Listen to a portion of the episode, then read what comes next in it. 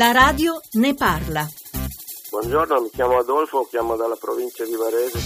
Volevo segnalare il problema della PEC, quella governativa, diciamo così, che ci è costata 50 milioni di euro, circa un euro a cittadino italiano, che però da un qualche mese è praticamente deceduta, defunta, perché è stata messa in stand-by e per cui adesso bisogna trovarne una a pagamento per, con altri gestori.